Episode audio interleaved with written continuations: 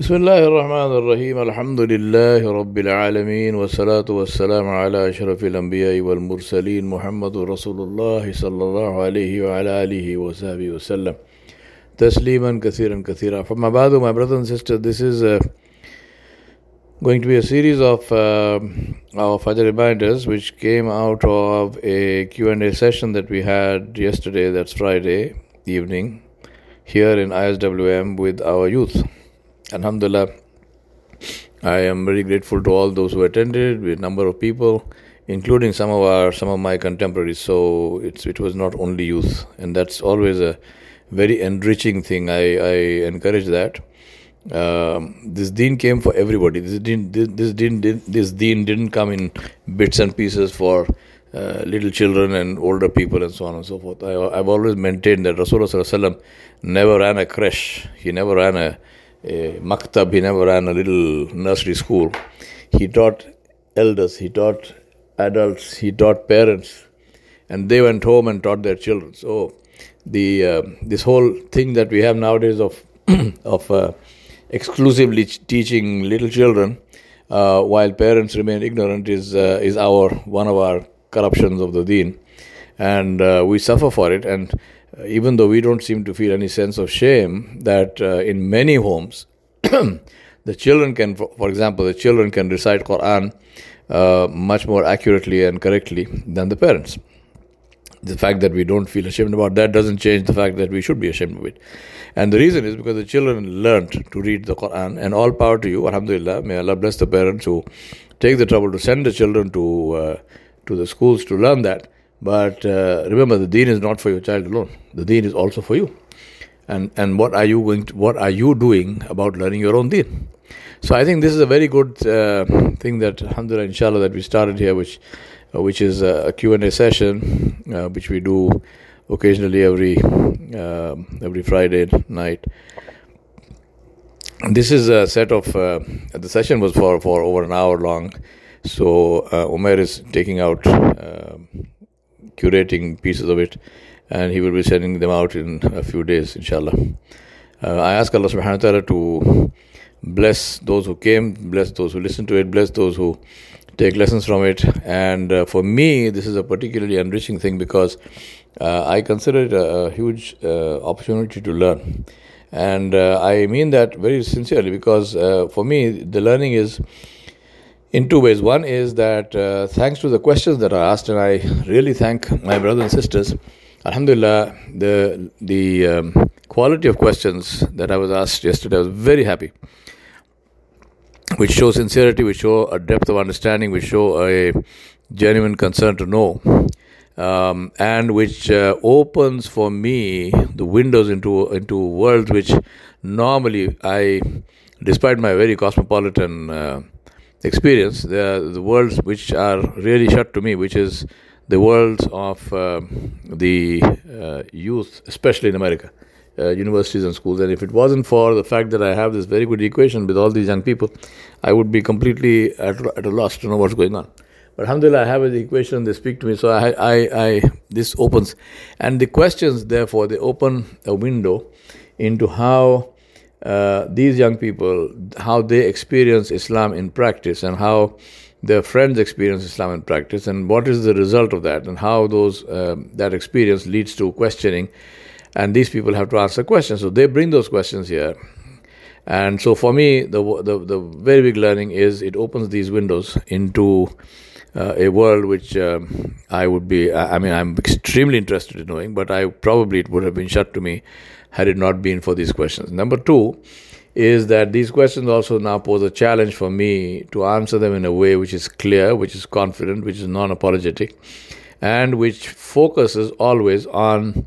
Um, application of the knowledge in life because this is the whole this is my approach this is the approach of islam this is the approach of rasulullah which is that islam came to be practiced islam didn't come to be an academic um, uh, you know piece of uh, information to be studied and uh, written about and so on, but left uh, on bookshelves and in libraries. It came to be practiced in our daily lives uh, as we walk the earth.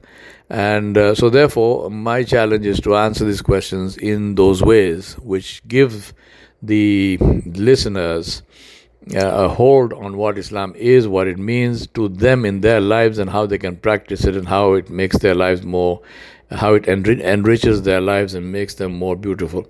Uh, I hope I tried to do my best. I hope I have succeeded to some extent. And uh, final point before we go off into the into the actual uh, Fajr reminder is uh, do keep asking these questions. And you don't have to wait for that session. You can email me the questions. You can send them on chat or whatever. Uh, all of you have access to me. You can put you can put the questions into the um, into into the uh, into our mhmic.org uh, email and uh, they will get to me.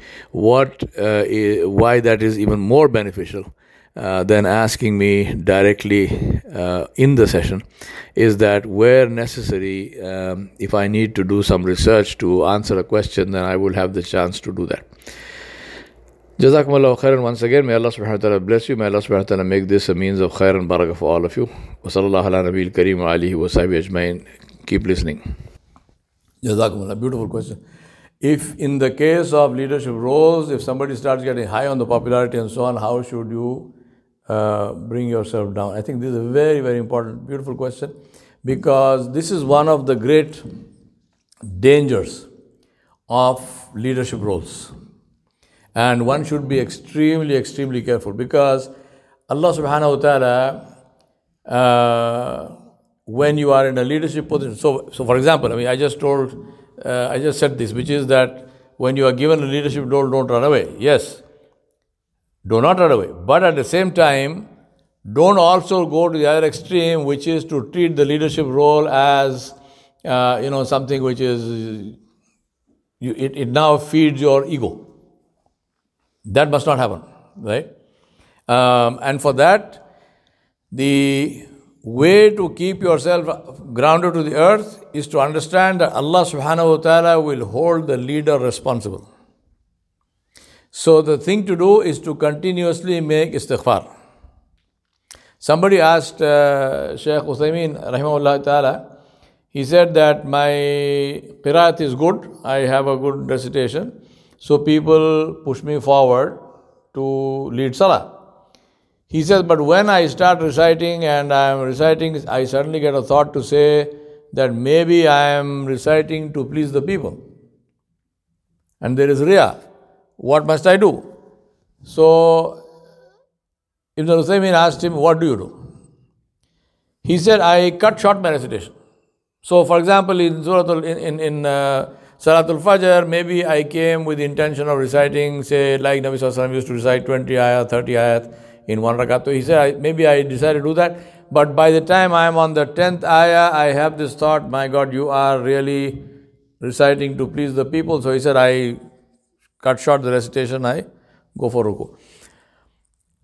Now see the hikmat of the ulama, Shaykh al-Usaymi, uh, Ibn al-Usaymi, he said to him, when you get the thought, make istighfar internally, right? He said, make istighfar and lengthen the recitation. Don't, don't shorten it, recite few more ayat, not less. He said, because shaitan is bringing this thought to you. This is not from Allah subhanahu wa ta'ala. This shaitan is, shaitan is concerned that because of your recitation, people are getting khushu, their salah is improving, they are connecting with Allah subhanahu wa ta'ala. He wants to spoil that, so he puts this thought in your head to say that you are showing off. So you are so he said, don't do that, but make istighfar. So this is the answer to that, which is that yes, you must take leadership. There is no doubt about this. Allah subhanahu wa ta'ala created you to be leaders. That is why you must learn, because there is no leadership of the jahilun You have to learn. But at the same time, don't allow that leadership to become a noose around your neck to hang you.